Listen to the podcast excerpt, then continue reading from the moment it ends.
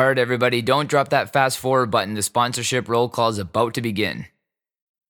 Energy Consulting Limited provides complete project management and general contracting services to a variety of private sector clients on both commercial and residential construction projects. They act as the owner's representatives through the planning, design, budgeting, scheduling, construction, and occupancy processes. Clients appreciate their open, honest, and flexible approach to achieving their project goals.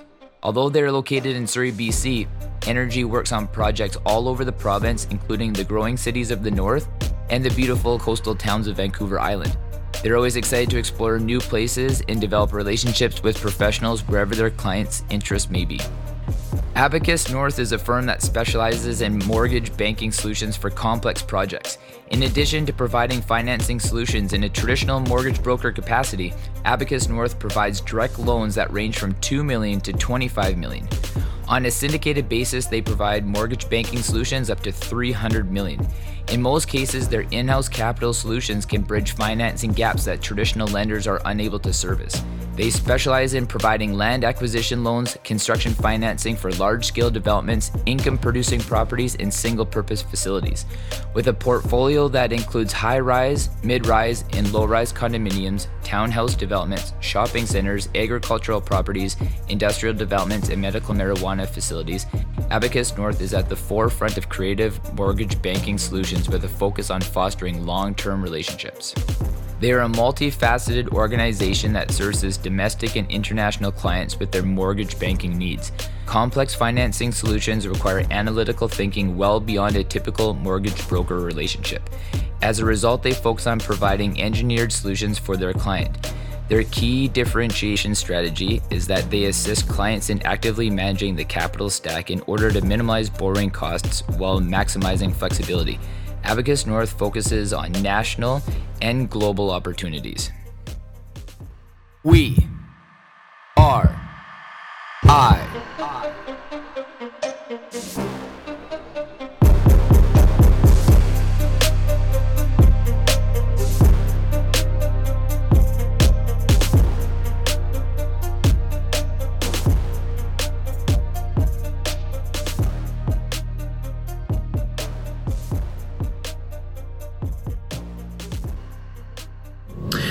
All right, everybody, we're sitting down with Monita Triplett today from Squamish, BC.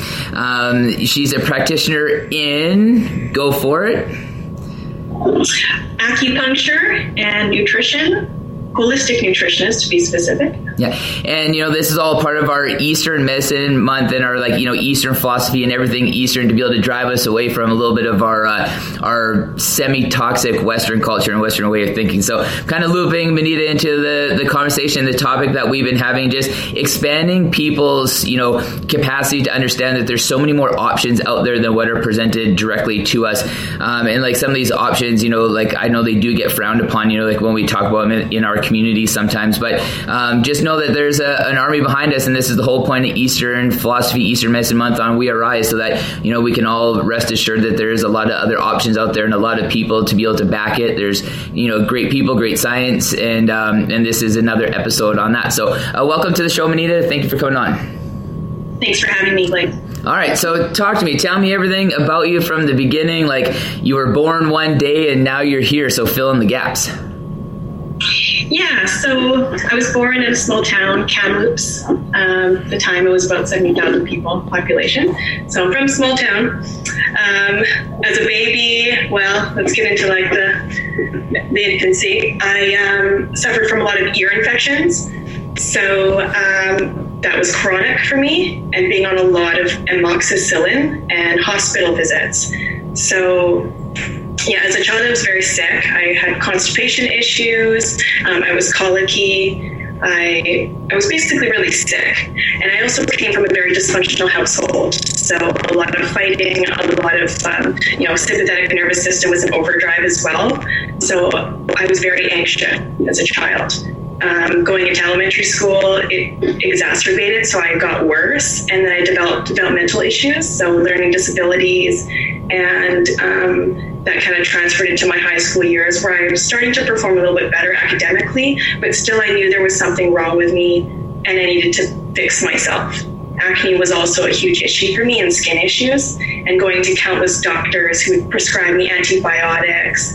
Um, I went to dermatologists that would just give me, um, you know, cortisone creams, and nothing was getting to the root cause. And I became increasingly frustrated and gave like no faith in any any um, professional. So I decided, you know, when I graduated high school, what, what am I going to do with my life? Um, I remember actually sitting down with a guidance counselor in grade 12 and her sitting me down and asking me, well, what do you want to do with your life? And I said, I want to be a nutritionist. I'm really interested in nutrition. And I want to fix, you know, my issues with my digestion and my skin. And, and she looked at me and she said, you can't. Your math grades aren't good enough. And I just looked at her like, what? she was like basically a deep motivational speaker. So yeah, it, it kind of like drove me to like want to do it even more. Cause when someone tells me you're unable to do something, it kind of pushes me like, yeah, I'll show you kind of thing. So yeah, getting into high school or into university, I, um, I didn't really know what I wanted to do. I knew nutrition was something I was really passionate about, um, but I really didn't know how to go about it, and I didn't want to have to do math because my math grades weren't very good academically. So, um, yeah, I had a lot of uh, self-esteem issues too, and didn't believe in myself, and and so I looked into Eastern medicine and acupuncture because I, a, I, I knew that I only needed two years of university as a prerequisite. I was like, okay, that's easy. I'll just take two years of whatever I want and get into acupuncture. And B, I was look, desperately looking for solutions for myself to heal my body because I knew I was broken so, you know, kind of like reeling it back just like a little bit, you know, where you, know, you start off with like, you know, having these ear infections as like an infant as a child, which is funny because I actually had tubes in my ears myself when I was young because of like ear infections and stuff. Um, right. Yeah. And, uh, but like, what did that kind of spell to you, like, like socially, you know, like just kind of struggling with all these things like internally? Um, like, you know, were you able to kind of like bury that? And you're like, okay, well, this is just me as like an individual. It just kind of affects like, you know, my, my life, you know, my, my eating or, you know, like how I feel on the inside, or like was there a spin off like socially, you know, and academically, you know, or was this something that was just isolated to a battle that you fought, you know, internally? It was something that I fought internally, um, but I knew there was something wrong with me. And I, I attribute it to, you know, first of all, not being breastfed as a baby and not having a secure attachment to my mother. And so, if you don't have that, you are set up for emotional dysregulation and problems with immune because we know that the breast milk, the colostrum, the first milk, is a primer for your immune system. So I was having all these issues with immune system, skin, digestion, and yeah, basically attributed to um, yeah, not having that colostrum. I think that's where it began. That's where it started. And so yeah, there was a an issue. Yeah, and you know it's kind of funny how you know when we look at all those things, and it's just like it's it's always a combination of factors, right? Like you just listed like a few things that it was, where it's like it's not always just one thing, but like you can kind of see when we go back, like how, okay, well, it's these examples of how the wheels started coming off the bus and, you know, like, and then it just kind of perpetuates because like, how do you get back on the bus? You know, like, because we're at an age where we don't know, and then we're typically surrounded by people who don't know either, you know, so then what you spend, you know, 18 to 20 years before you get into like this, you know, university environment where you might be able to start figuring it out because your trust is in, you know, like your parents and these healthcare professionals, but like you've never really seen any results. But you know, like a lot of the stuff they were giving you wasn't even you know treating the root cause of the problem anyway. Not at all. Not treating the root at all, and I was becoming more and more frustrated with it. And yeah, so enrolling in a Chinese medicine program was something for me. I was fascinated by it by acupuncture. I thought it was just really interesting. And I actually didn't even experience a treatment before enrolling into the program. So really? I didn't even do my due diligence and how a, a, treatment actually felt like.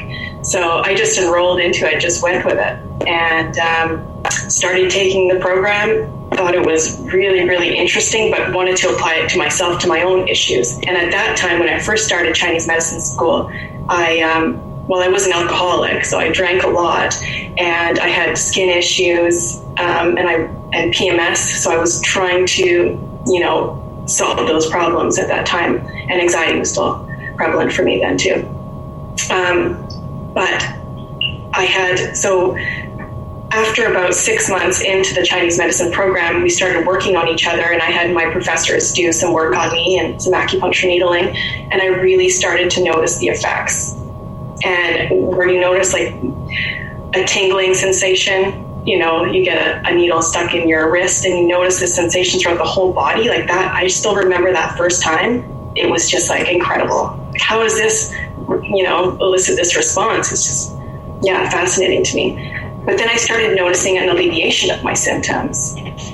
And I thought, this is just so incredible. But what is causing, like, how is this working? And the traditional acupuncture definition on how it works and meridians and energy and chi flow wasn't, it didn't make sense to me. It never did. And so I was like, I doubted it. But it was creating an effect on me. Uh, so that was really fascinating for me.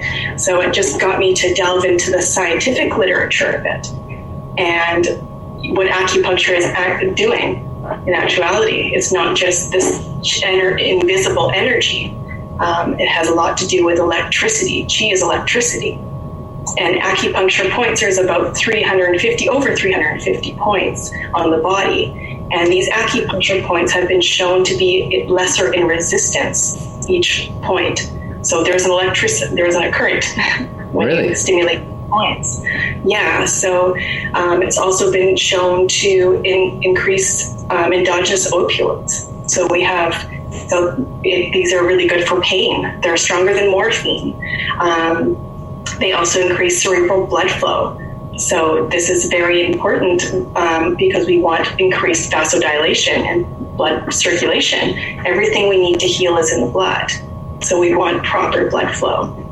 Um, it has anti-inflammatory effects. So what you're doing is you're reducing the swelling and local inflammation, and you're down-regulating IgG responses and different responses in the body. Um, and you're also what you're doing is you can increase serotonin levels and dopamine levels. So yeah, lots of different effects have been shown. See, and you know, like the, the part that I think is is so fascinating is that, you know, when people came over here, like we came, you know, from like an Eastern style medicine, you know, like whether or not it's, you know, like Chinese medicine or traditional Chinese medicine or, you know, like Ayurveda or, you know, like, you know, anything along like these lines, like we all came from these, sim- these systems, you know, and like Canada and the United States were like, were formed and we, we completely dropped them all. You know but like we had they have thousands of years of like research and you know like trial and error behind them to be able to come up with it. And the part that i connect with the most is that like you know kind of what you've alluded to is that like our body has all the tools. We just kind of need to activate these tools and these systems to be able to correct itself and like that's the important part to focus on but that's like what we lose the most. And i think that you know when because we've been so indoctrinated in like this western way of thinking say like we need to intervene with the body and do something completely different versus just saying like well what can i do? Like what you said you know it's like our, our body we just need to tap into these resources that we already have so you know maybe if you could just like like explain you know kind of like where you said you know some alleviation of your symptoms you know like when you have like you know like anxiety and you know you said that um, you know like alcoholism is like a part of your life like and you know like uh, like gi issues like things like this like what you know like what how did that feel to like for the first time in like you know probably you know 20ish years that like you were starting to feel these symptoms subside like that must have just been incredible yeah so it was incredible um, the effects were you know they were there but i wasn't still dealing with the trauma that i experienced as a child so i believe i experienced um, you know a lessening in the severity of my symptoms but they were still there and th- what I do in my practice, why I believe it's so important, is acupuncture is just one component. You know, you're treating you're treating symptoms. You can treat root too, but you really have to open up the trauma and the diet. I mean, it's a whole system. It's holistic. So, um, so actually, throughout my whole uh, acupuncture training, I was an alcoholic as well. So I drank and I partied, and you know, it. Um, and after you know acupuncture school ended, I went into holistic nutrition and learned how to properly nourish myself, and gave up alcohol.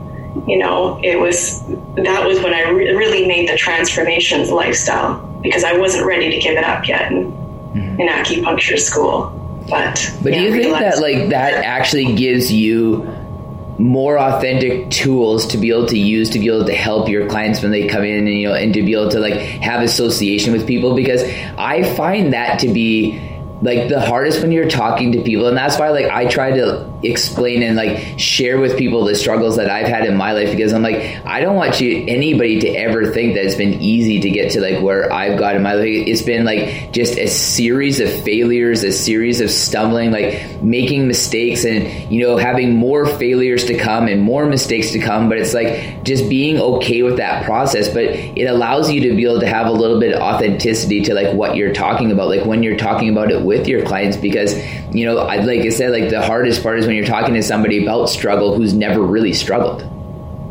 Absolutely, especially when it comes to emotional issues, you know, and trauma. And it's nice to be with a practitioner who really understands you as a person who's been through trauma or who's been through some serious health issues um, and, you know, has come out of it and has really made the changes and feels good. Like I feel pretty good these days. So yeah, and somebody who just understands that it's not just a singular component. Like, you know, there'll be people who say, well, you know, like it is just about working out or it is just about acupuncture, or it is just about nutrition. But, you know, like for me, the one thing that I know, like sometimes it's simply just going for a walk. You know, sometimes it is eating healthy. Sometimes it's having like a glass of water. Sometimes it's hopping in a hot tub or, you know, who knows. But there's like multiple ways for me to be able to like find that place of like homeostasis inside myself. And it is transient. It, it doesn't come with the same face all the time and that's what I always try to communicate to people you know when I'm working with them is that you know you need to experience life because life is going to always offer you those little tools that you'll be able to use later on in life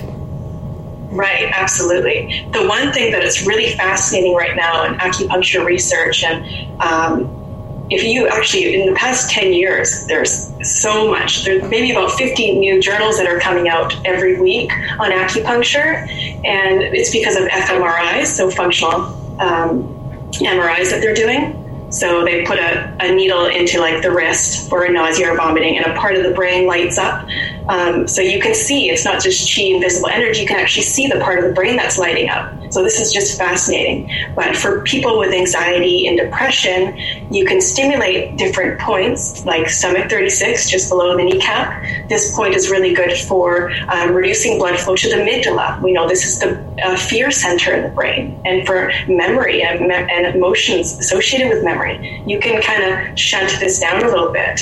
Um, the same thing, actually, going for a walk shuts down that part of the brain to the amygdala and the prefrontal cor- cortex, the part of the rumin- ruminating part of the brain where you're overthinking. Yeah. So that with acupuncture too, which is just fascinating. Yeah. Well, and I think, you know, and that's where it comes back to always having the tools. Cause like, what if you can't get in for acupuncture or like, you know, like what if you can't see somebody or have like accessibility, but everybody can, you know, lace on the shoes and go for a walk or just go sit outside or stand outside and just get some fresh air, you know, like all those kind of things. And it's like, it goes to show me like, you know, if we do know, and like there's the research and the validity behind it, that, you know, going for a walk or being outside has that kind of like holistic effect. Like, think of how we were like micro dosing, like this, uh, you know, medicine, quote unquote, you know, about being outside because people were just outside more often, you know, through all components of life except for now. Like, we isolate ourselves to inside all the time.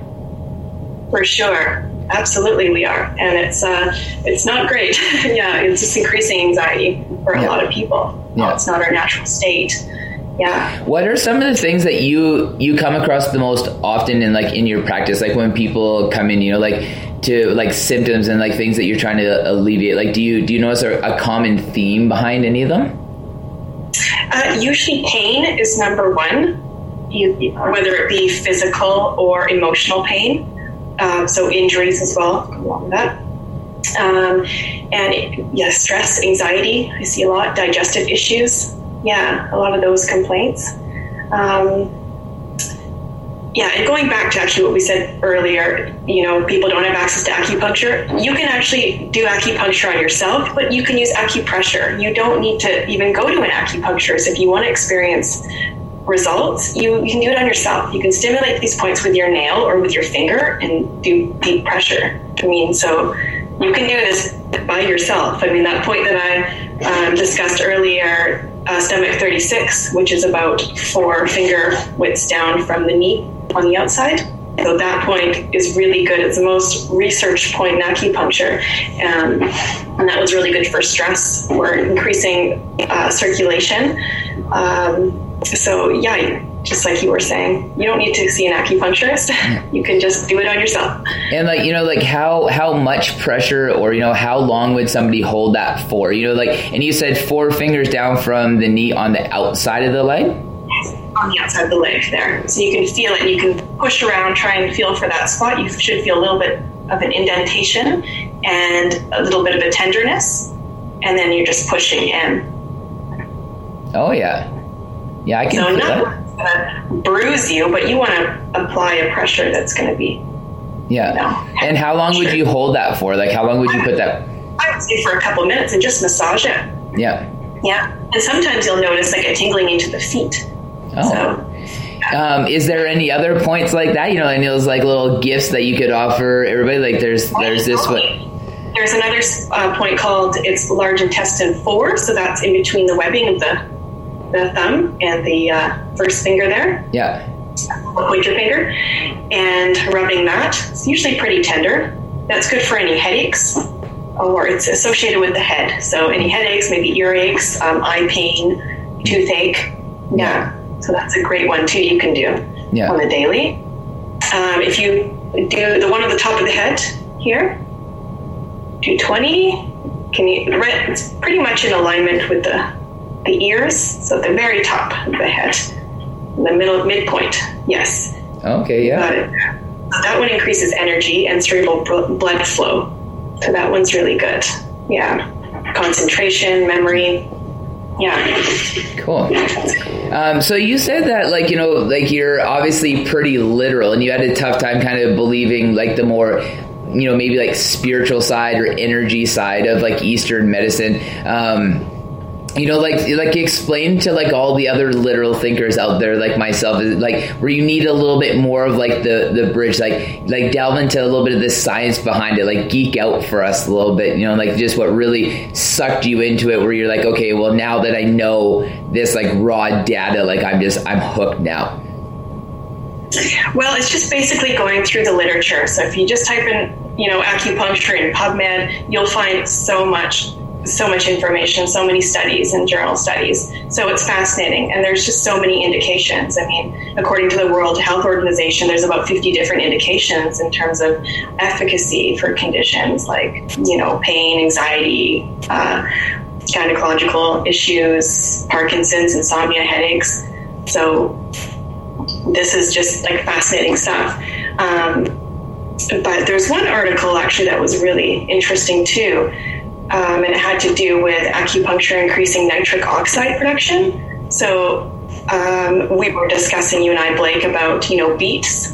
You know, yeah. you were doing the beet powder. Yeah, so that increases nitric oxide. I don't know if you knew that. Yeah. So nitric oxide is like a signaling molecule, a neurotransmitter, and what that does is create vasodilation effects in the body. So increases uh, peripheral circulation, blood flow. So this is very important, right? So um, a lot of scientific journals point to nitric oxide being uh, one of the things that the efficacy in acupuncture is attributed to.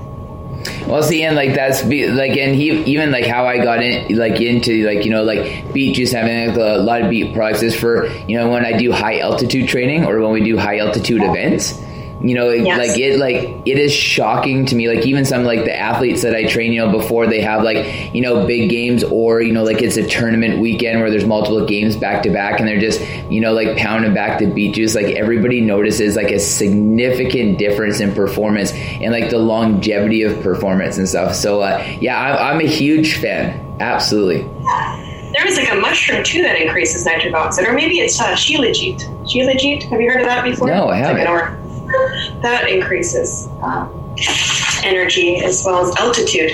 Yeah. Well. Um, and what is that? Like, I've never even heard. It. Is it like a mushroom? Is it a plant, a root? Uh, what is it? It is. It's Ayurvedic herb, actually, yeah. and it's a root. Yeah. yeah.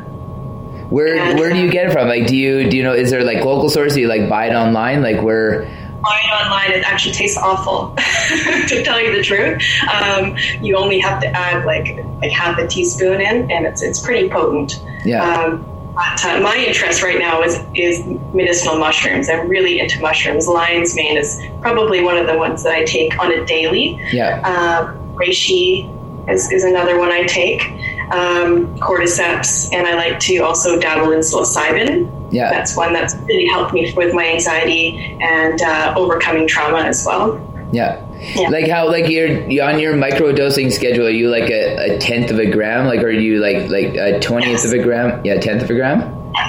Like what are some of the things that you notice? Because like I actually tried um, like microdosing like a tenth of a gram with 8500 milligrams of liquid ginseng um, like before i would do like endurance events you know like Right. something that's kind of like six to seven hours eight hours and um, like i'm telling you like it just your performance and like your your function and your capacity is just on a completely different level It really helps with your focusing. Absolutely, it does. Um, but I find the I cannot do it. You know, if I'm going to work, I have to be in nature to do it. Mhm. It's one of those things that you have to be. Being part of nature is, is important. Yeah, if you're going to do psilocybin. Yeah. Yeah, see, and like even well, even like this weekend, I'm going to do some like mushroom foraging and stuff, and like you know, like I try to go like every other weekend, and like I found some um some bear's head, you know, it's also like lion's mane or like face like depending on like what you want to call it, like some like really big like chunks of it.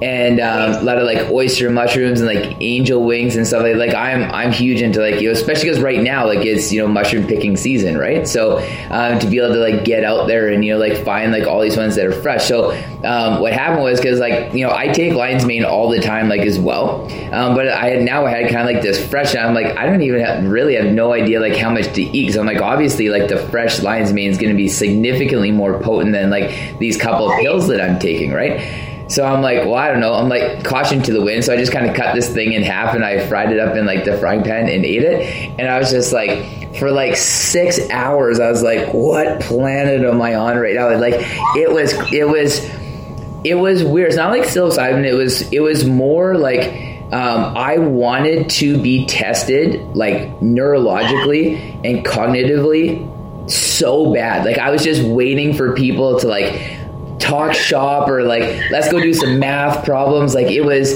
because i know what it's like to take it every day but i've never had something i'm like and then i'm like you know, i probably took the equivalent to like an entire bottle of lion's mane like fresh like all at one time but it just lit my brain on fire for like six hours. Like it was it was like and it wasn't that life was fast or like that you know, i was like hallucinating or that there was any of these like you know effects of like quote unquote getting high or whatever but it was more just like it was it was like I had Elon Musk's Neuralink on and I was tapped into Google and I was like let's like let's rock this out like it was crazy. Have you ever had fresh lion's mane before? No, I haven't. I haven't been able to find any. You should go. Like have you been looking for it when you've been in nature? Uh, yeah, I've been looking for it, but I've actually ordered some and grew it Yeah? in my house. That's awesome. Yeah, um, but lion's mane has an accumulation effect too, right? It's best taken every single day and Yeah. it accumulates effectiveness. So if you just take it one day, it's not. I mean, you experience some obviously some Yeah. um, effect there, but you really want to take it in increments, small amounts on a daily, and um, yeah. So lion's mane is, is great for that one. What got you into starting to like consume mushrooms or wanting to experiment with like different mushrooms of like all different varieties? Well, I'm fascinated by the medicinal aspect of, of mushrooms and what they have to offer and the studies um, behind it. So, with lion's mane, I became fascinated, first of all, by listening to Paul Stamets. Um, he's a leading mycologist, and he talks a lot about lion's mane and niacin being wonder and psilocybin actually being wonderful for people suffering from concussion, post concussion syndrome. So he recommends those three, and um, yeah, it's uh, I've been doing those three, and I find them to be. I don't. I've never had a. Well, I had a concussion actually when I was younger, um, but but I've been taking that, that combination, and I find it works really well. Yeah. See, and like I find it to be interesting too because like you know knowing what we know now about like psilocybin, like you know like the you know from like like PTSD, like concussions, you know, like like neurological damage, you know, like anything like this, you know, from like sports or like you know like injuries that um when I was in like junior high and high school and I was playing football was also at the same time like when my friends and I were like we would eat mushrooms every once in a while. And like knowing what we know now, I'm like I wonder if that was helping because like I used to run the ball, so I used to get hit by people hundreds and hundreds and hundreds of times a week for years. And yeah. like, so I was like, I have no doubt that like I had these symptoms, but I'm like, I wonder if I was doing like preventative care because we just so happened to be doing these like mushrooms, like at, or eating these mushrooms at the same time.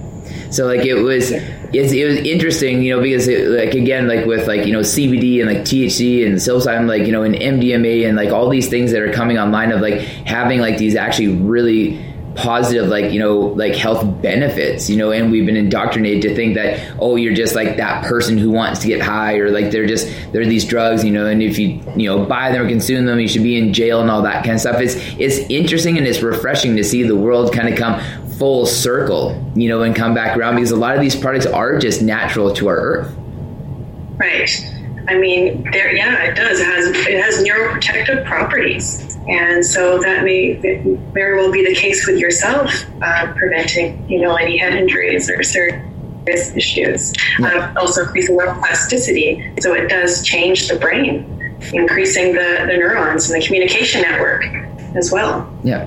What's uh like? What else are you willing? Are you going to experiment with with mushrooms? Like you just kind of like running these experiments on yourself right now, and like this is kind of like where it is, or like, or do you like to experiment all the time? Because I'm an experimental junkie on myself. I me too. I love it, and you know. I, I am into experimenting because I'm trying to get our immune systems. My family's immune system is very poor, and I'm trying to up our immune system. You know, I'm trying to, you know, increase our immune um, system activity. And so I'm always trying different things. Mushrooms are, are excellent for that. Um, we yeah, so we actually got a stool test done as a family. So yeah. it was very interesting because I run these tests all the time for patients. And it's called the GI map. And basically, what you're looking at is the different, the beneficial bacteria that's in the colon. Um, and the dysbiotic bacteria, so the bacteria you don't want in the colon, and maybe some parasites that are there too. Um, so I, my family had no lactobacillus bacteria, which is a bacteria you need in the colon. Human beings need this because they produce lactic acid, and lactic acid is, you know, crowds out bad bacteria it boosts the immune system. So none of us had this have this bacteria. So we've been trying to supplement with probiotics and eat more, you know, um, healthy foods and medicinal mushrooms and and really trying to boost our immune system. Astragalus is a great one too, so we've been on that. Um, Why do you think that would be? Like, it is something that's so beneficial to us because, like, obviously, like you know now, like you know, excluding you know probably your family, but you know we're probably producing like as a species especially in western culture like the least amount of lactic acid in our bodies than what we ever have just because we're so sedentary. But you think something that's like so key because we've always produced a lot of lactic acid in our bodies that you know like that that would be very prevalent in all of us because we wouldn't genetically like kind of like weed that out at this point in time Right. Well, first of all, antibiotic use, overuse, is destroying our microbiomes. Um, the soils that we grow our food in doesn't have the, the microbes that it used to have. Um, well, that yeah, the meat that we used to eat too, right? You know, like the meat that we used to eat with having all the antibiotics in it. You know, like where we were consuming antibiotics by default because they're feeding them to like cows and chickens and turkeys and all that kind of stuff, right? Yeah, absolutely. Roundup is also creating that too. Um, and did you know that human beings are actually more microbial than human humans? So genetically, we're only one percent human cells and ninety nine percent bacterial cells. So what is actually us? You know, if you think about it, we have more bacteria than we are human cells. It's very interesting. Well, and that, like, you know, isn't there kind of like the, the, the general kind of way of looking at it is that, you know, like if you go somewhere that doesn't have a lot of light pollution and you look up at the sky at night and you see all the stars, there's actually more bacteria in our bodies than there are stars that you can see in our, our known universe with our eyes. Yeah, absolutely. It's fascinating for sure. Yeah. Yeah, and I know I was listening to a podcast once where they were talking about how, you know, like all this bacteria actually lives like externally of our body because like it is in our gut and like basically like, you know, what goes in our mouth and, you know, comes out like, you know, our anus that like that's an in and out tube. It's not actually inside of our body, although it's inside of us, it's actually like an external part of who we are. That's very true. Yes. Um, another thing too is we have different microbiomes, like our ear microbiome, our mouth microbiome, our eye, our nose. Um, yeah, it's all different. Are they all yeah. interconnected? Like, are all those microbiomes like are do they have like a, an associated connection? Yes, they must have. Everything is interconnected for sure. Yeah. Yeah, because like I, I know like going and like talking about like the the like oral um, micro or the oral um, microbiome, uh, like you know, and how like crucial that is to like to like our narrowing dental arch, you know, like things like that as well, creating like overcrowding in our mouths, so like which is like leading to like a lot of like cavities and unnecessary like dental work and you know things we just never experienced before as a population. For sure, absolutely. Um, another thing too is breastfeeding, right? Like that'll change the shape of the face as well. Um, another thing with breastfeeding too is that you get a lot of your lactobacillus from breast milk. So if you were breastfed, then you're not getting that dose of well, colostrum, colostrum, which is very important, but also the lactobacillus species that you need for immune function as well, and to crowd out any of the that pathogenic bacteria. So so somebody yeah. came in and you know like asked you and said, okay, well, you know, like I wasn't bread breastfed and I've taken antibiotics and I've you know had like you know like these like bacterial issues like in my body, but you know I haven't. Uh, I've done kind of the opposite with my kids. You know, like I've I've given them like proper foods. We've taken you know like like acidophilus. You know, like I, I breastfed them. You know, I'm doing everything I can, but they still don't have like a, a strong like immune system or a strong like you know gut bacteria. Like, what are some of the things that you would tell them or like like why that was happening? Well, first I would I would run a stool test on them. Let's see what's actually going on because you can assume, you can guess, but I don't like to do it that way. I mean, let's test, not guess what's going on. So that's the cool thing about technology now. They're doing PCR testing, um, DNA testing, so you can see exactly what microbes are in the gut. You're not just using a little microscope there just to see. Um, you're using DNA to see what exactly what species are in there.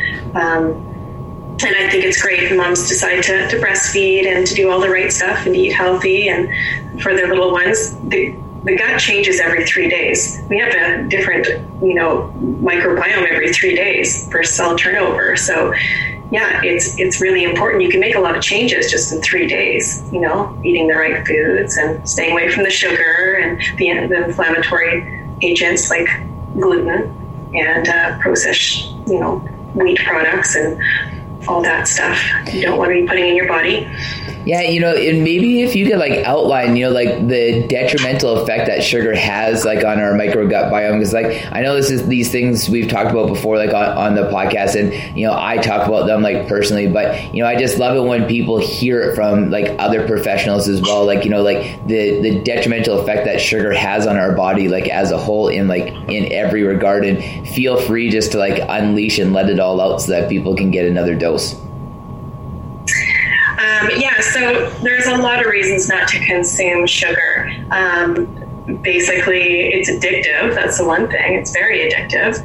Um, it'll damage your immune system. It uh, robs your body of essential minerals. It leads can lead to the development of cancer.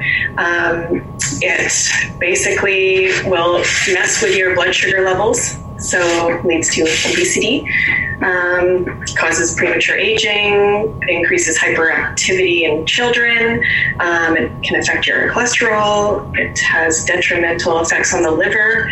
Um, yeah, and on and on and on. leads to depression, anxiety, yeah, mood swings, irritability. So Yeah, this, it has a lot of deleterious effects. That's for sure. Yeah, is this like somewhere where like you kind of start with the people like coming to your clinic, like you know, in, in conjunction with the like other you know methods of like cleaning up their diet and like acupuncture and lifestyle changes, like like do you feel or, or have you seen like a lot of people fighting the sugar monster battle when they come in to see you?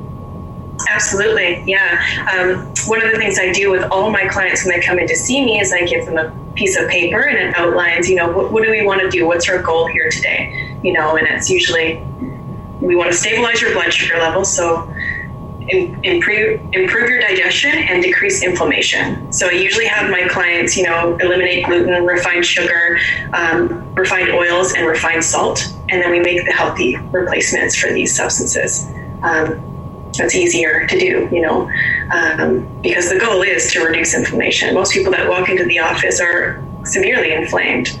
Yeah, they have got some chronic issues. Well, and like I think that if there's a topic of conversation when it comes to do with like nutrition and like nutrition science is that like allowing people the opportunity to be able to understand the vastness of inflammation, what inflammation actually is and how it affects our body. Because, you know, like up until like a few years ago, I had a pretty skewed idea of like what inflammation is and how it affects our body. And when I talk to people about it, like, you know, you kind of think of like inflammation as like, you know, like, oh, my knee's swollen because I went for a run. You know, but like it's so much more than that. You know, like like what are some of like the most profound like components of like inflammation that that you see? Or you know like like maybe if you could kind of break that down for us you know from a, a professional level like like inflammation and what that entails. Okay so someone comes into my office and they have eczema they have skin issues. Well that's a source of it. That's inflammation. You're inflamed. Um, if someone comes in you know with a knee pain that's inflammation. So any pain or um, issues with the gut, you know, digestive issue, there's inflammation going on there.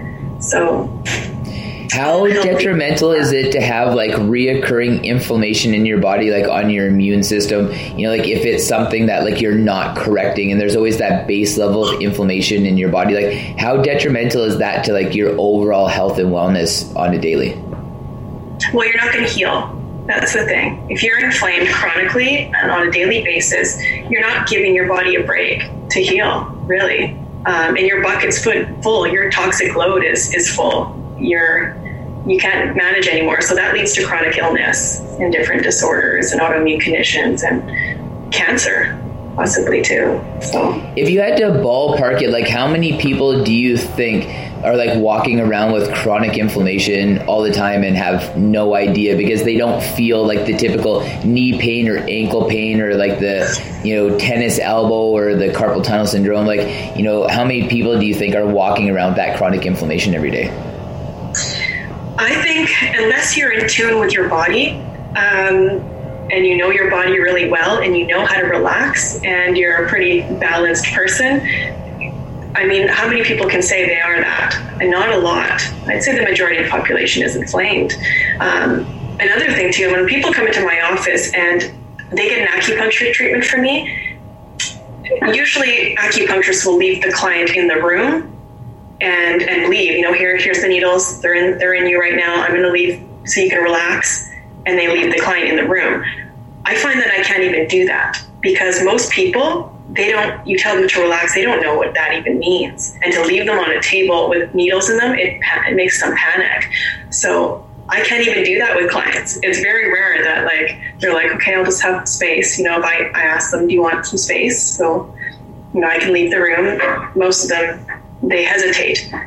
They don't like it. So a lot of people don't know how to relax. That, that's a problem yeah, how, Yeah, how hard is it, you know, like when you're doing acupuncture on people and they're coming in for like the first time or like they're just really hesitant or scared of needles, like like how like what's the effect of that like on like the treatment itself and like how hard is that is you as a practitioner to be able to perform acupuncture on people who are just carrying that chronic hypertension in their body? Yeah. Well, first of all, one acupuncture needle can you can fit one an acupuncture forty acupuncture needles, sorry, into one hypodermic needle. So that's how that's how small they are. Um, a lot of people are very anxious about needles, yes, but I'm usually pretty hands on. So I do a lot of massage first, and then I'll do the needling. But I, you find that you don't even need that many needles to elicit a response with acupuncture. So that's an important, important thing to remember too. You're not going to have you're not going to have like 50 acupuncture needles. Like you're only going to have you know what a treatment would be probably uh, 10 max. But um, and I think that's like what people see though when they think of like acupuncture is like laying on this bed or something with that just they look like a human pin cushion and there's like hundreds of needles all over their body because we've probably seen that on like TV shows and movies a hundred times you know so it's like like that fear is kind of based on on that or like you know or you know like what did it feel like for you for the first time like an acupuncture needle went in? Like like did you feel it? Were you scared? Were you nervous? Um you know i don't even remember feeling it. I don't remember having that pain or anything like that. I just remember the after effect and i remember feeling like i was stoned Really? Like I just joint to my head. Yeah, I just felt stoned, and that was the effect it had with me. And I, I remember it lasting all day, and I was like, I want this more. Like this is like an amazing feeling, and I get that with when I do acupuncture on on clients, they get that exact same feeling. It's this heightened sense of, you know, this euphoria that they get. How are people like if people come in like really anxious and you know like they have that hypertension like do you see more often than not like like that subsides like you know like they walk out feeling that refreshed? Or like does it take you know people sometimes you know two or three treatments to be able to get there? Because you know what it's like in like today's landscape unless if you have like an immediate effect people discredit it that it doesn't work. But like you know what I always like to do is like offer the you know people like the the information is like you know most people take like two or three times to relax. Or you know like what do you kind of see as like the typical narrative for people when they come in to see you to be able to get to that point of okay i'm just going to relax in this environment. I'm going to get this euphoric feeling. Like how long does it take to achieve that? Well i think it all depends on the practitioner right? Because you can you can put someone at ease when you're speaking to them initially. Um, if a practitioner doesn't have that, you know, graceful talk or, you know, you can't relate to the client or the patient properly, then they're going to feel, um, you know, not at ease at all. They're going to feel anxious. So it depends on how you approach the client and their their particular specific condition and uh, their history, and you know, really viewing them as an individual and personalizing their approach their approach to meet their needs. I mean, that's going to put them at ease yeah, and reading their cues. And if you could, they don't want the acupuncture, and I even add, if someone doesn't want the acupuncture, I'll do the acupressure. You know, just reading them. If they really don't want that, that's not gonna that those needles aren't gonna have the same effect as someone who's really, you know, comfortable in a treatment, right? Well, and that's kind of like, a, and again, like one of like the principles behind like you know Eastern medicine, Eastern philosophy too is like it is personalized care. You know, so I'm actually really glad that you brought that point up, where it's that you know you take that time to be able to like experience your client, experience your patient, to be able to customize you know, like that experience to them because they may come in wanting, you know, acupuncture, but maybe all they can handle is acupressure for the first one or two times. And that's what you offer them because again, like you said, like they're not going to get the benefit out of acupuncture if they're not at a place to be able to like receive that. Right. Yeah. And especially you'll find those people who are, um, the people that just want the acupressure and they're so scared of the needles. These are the people that need touch. You know, they need, they're like, our society, most people are devoid of touch, right? They don't have a lot of touch. They need that sensation, you know. Um, and these people just, instead of the needle, they need more massage, need more touch to put them at ease, and that's okay. Yeah. See, and I actually do find that to be interesting because, like, with my with my daughters being in school, you know, obviously we get all like the the literature home that says, you know, you know, like they're basically not allowed to like high five or fist bump or hug each other and that kind of stuff. Yeah, like it's it's really interesting, and I and I always think, you know, like, well, if there's all these children before that weren't really necessary, if their love language is touch, you know, and they just they feel that sense of like, you know that community by touch. Well, if they're not getting that at home, and like before, it might even be simple like a high five or a handshake or like a hug from a fellow classmate or something like that, where like that could change their day. You know, like that could really change them as a human being. Where, but like when we take all those systems away and we we create these voids and these gaps between us, then how when we grow up or how when these children grow up when they go to see like a, a massage therapist or RMT or like somebody doing like acupr- uh, acupuncture acupressure on them how do they have that base level of comfort when they've basically been told like touching another human being fundamentally might not be okay? Right. I think that's silly. I, I didn't even know that that occurred that they're not allowed high fives they're not allowed to yeah that's yeah, it's like and it's like drifting down that, and like and you even you know like like to me like I seen it really start around the whole time where like they don't keep like points in games anymore like at a certain level, and you know like they don't they try to discourage like winners and losers, and you know like in participation ribbons like and all that kind of stuff. Where like it kind of starts off like a lot of that like disassociation. Like you know like i feel it's just like something that i've seen like as like my kids grow up and like something i see because i'm around so many like teenagers and children like at work and stuff. But like i know for me like a big part of like you know me as a human being like i love to be touched. Like you know like a hug or like a high five or like just sharing that moment with like somebody or like in a fitness related environment when you're like laying on the floor like just dying beside somebody like you know like how much like that just connects you as like two human beings you know but like yeah and again like i find that to be like what draws me towards like eastern style medicine is because it's about maintaining like a human connection. For sure i agree. Everything is connected. We should be connected too as species you know human species. And uh, yeah that's really important. Yeah is that like anything that like you guys get taught like when you're taking like schooling for like all this um, like you know like Eastern medicine like Eastern philosophy like a, a part of like when you were um, you know getting your certifications and stuff like do they talk about that at all during the schooling process or is that just like something like through like the research that I've done I've stumbled across that? talk about the interconnectedness. Yeah, like you know, like with people and like you know when it comes to like healthcare and like you know Eastern style like healthcare, like how you know it's like about like an interpersonal connection, you know, developing a relationship like with a with a client, like you know, like with a patient, and like in understanding like who they are as like a person because we're all all so different. You know, and to be able to treat somebody properly, you need to understand their identity as an individual.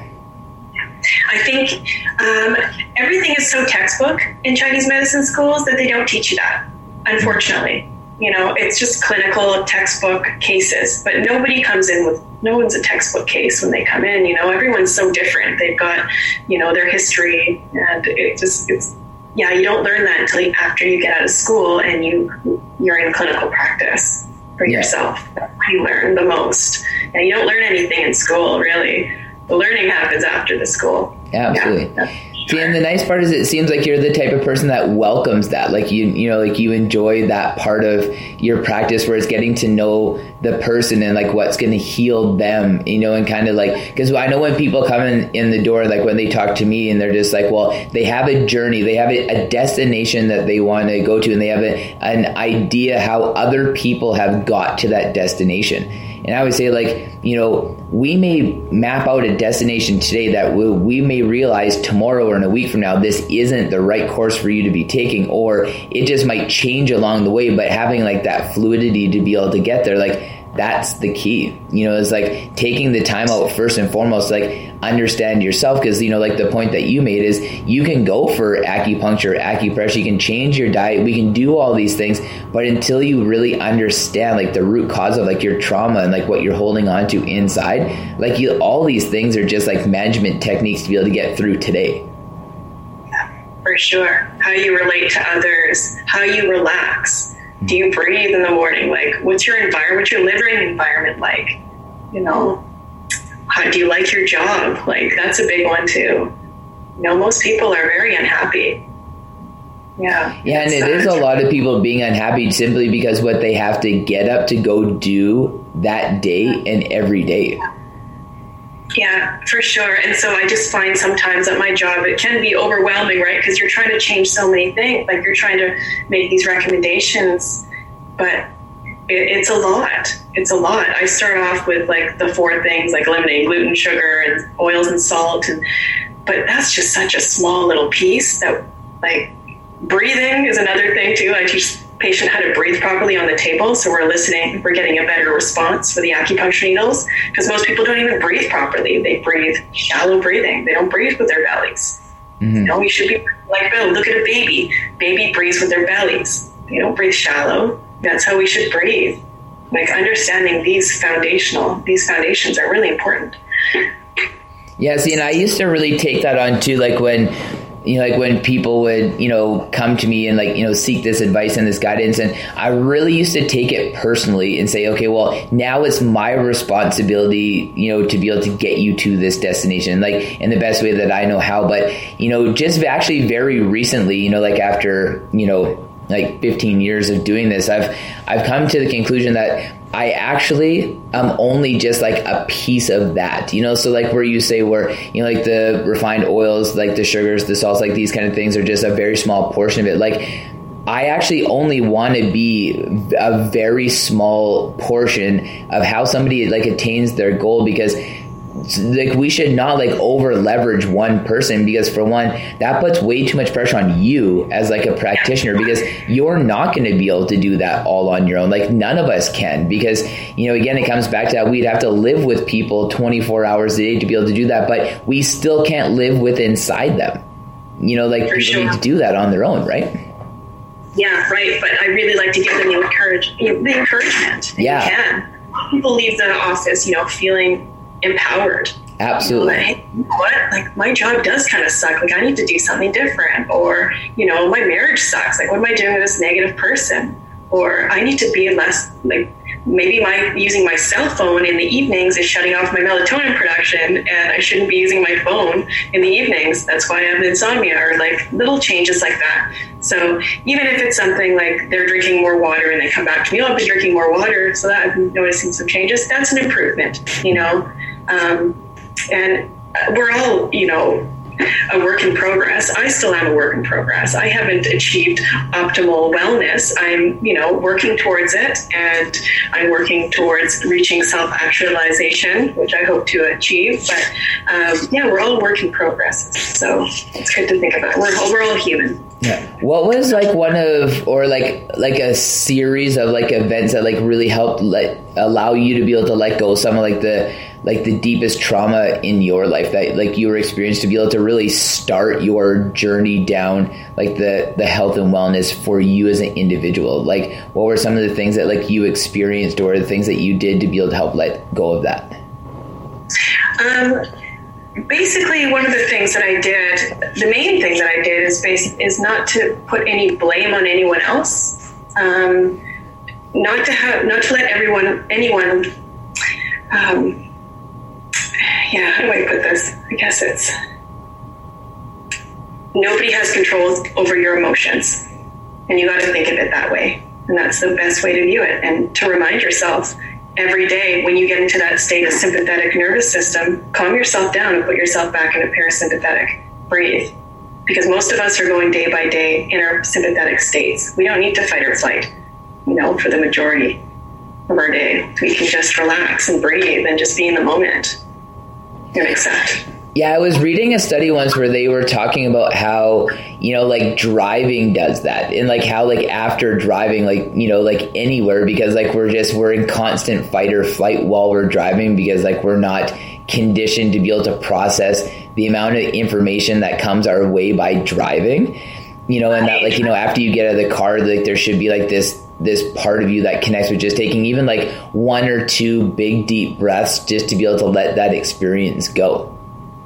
Yeah, for sure. I know with driving, I used to get really anxious and uh, upset behind that wheel. You know, um, now of course I'm better, but plus I'm driving with a child, three year old, so I need to kind of get it together. But but yeah, absolutely, it engages your sympathetic nervous system. You know, makes you on edge, makes you angry, or if you're in traffic for the majority of your day, most people are.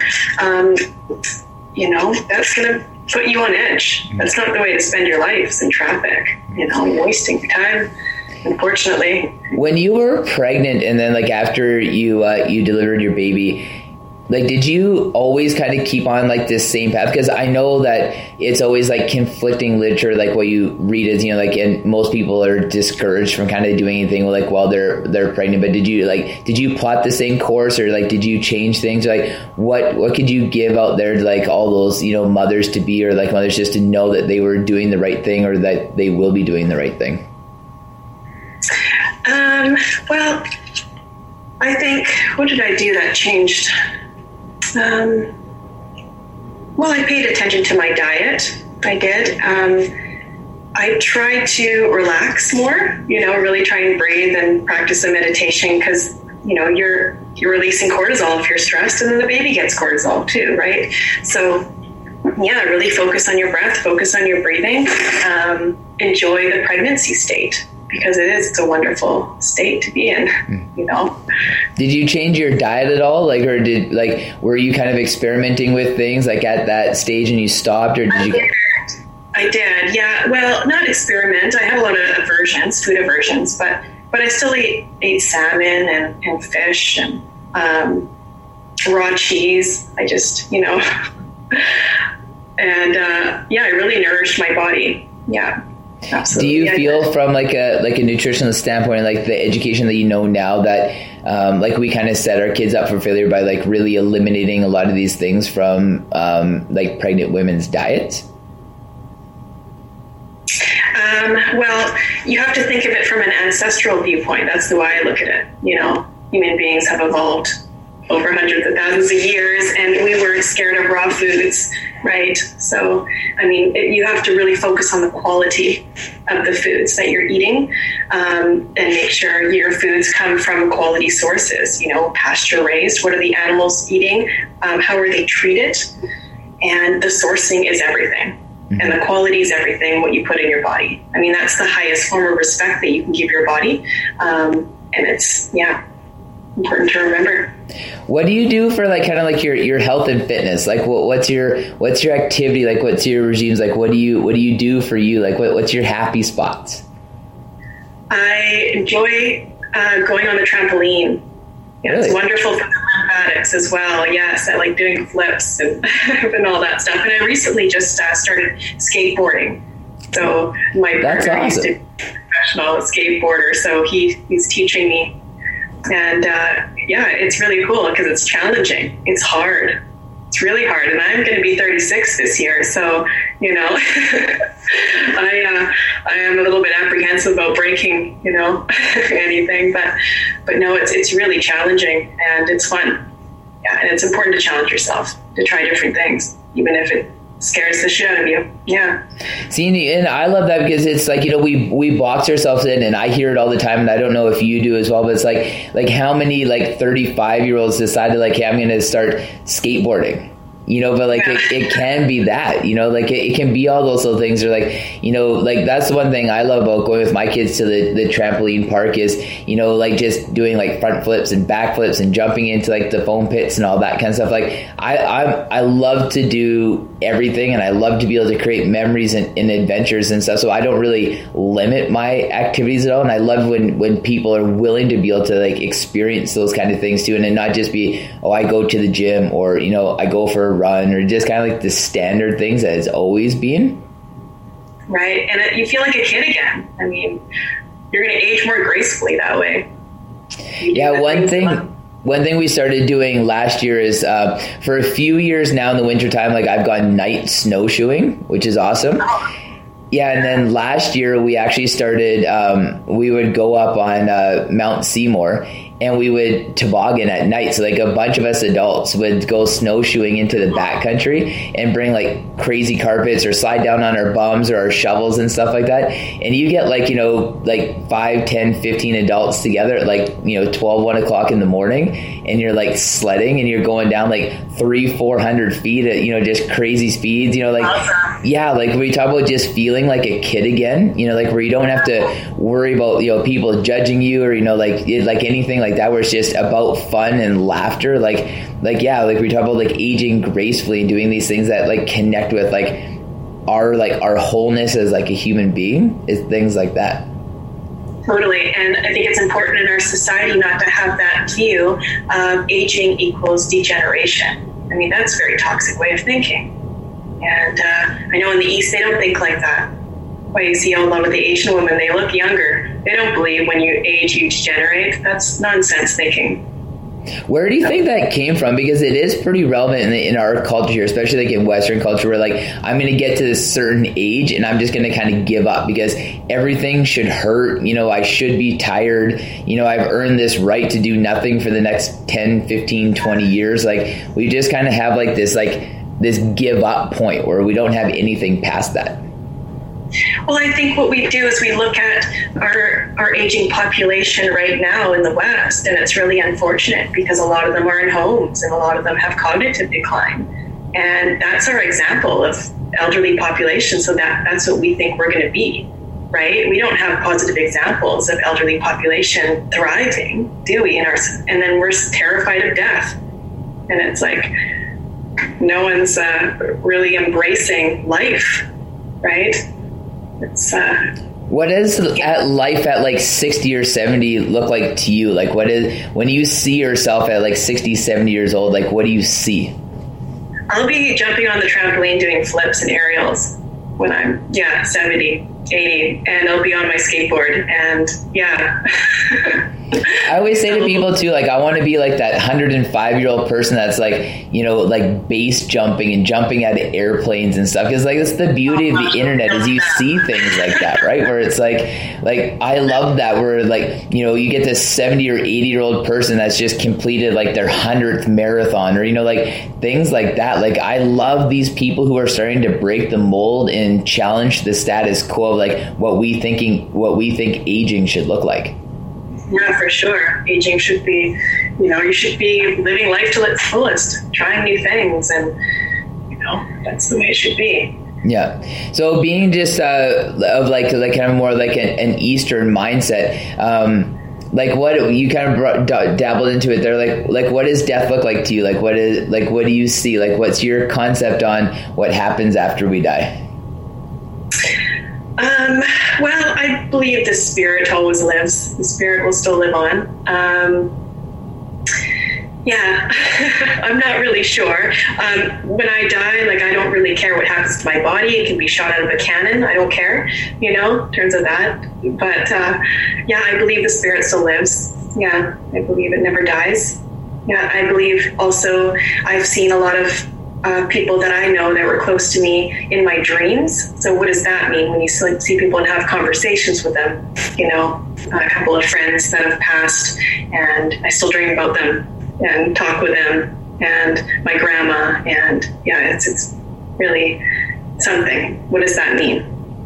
Right. It is like one of those things where like, you know, we can question it so easy because we don't really know and like we will never really know like the face of it and stuff. But like just based on like because you're like science based and like, you know, we know everything we know about energy. Well, like our energy as like a human being is not just going to like subside with us. Like if we die, it's not just going to die with us because energy can't.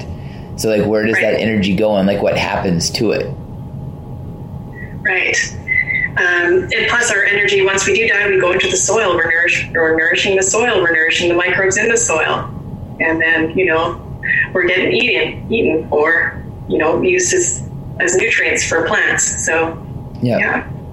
Um, tell us a little bit uh, about your uh, your practice and you know like your your social media handles and all that kind of stuff. Like you know like what, what's your practice? Like where is it? What's what's it called? Um, then throw out all your social media information and like kind of give us the lowdown on everything about you and how people can get a hold of you. Yeah. So um, my Instagram handle is is Monita Triplett M O N I T A. T R I P L E T T.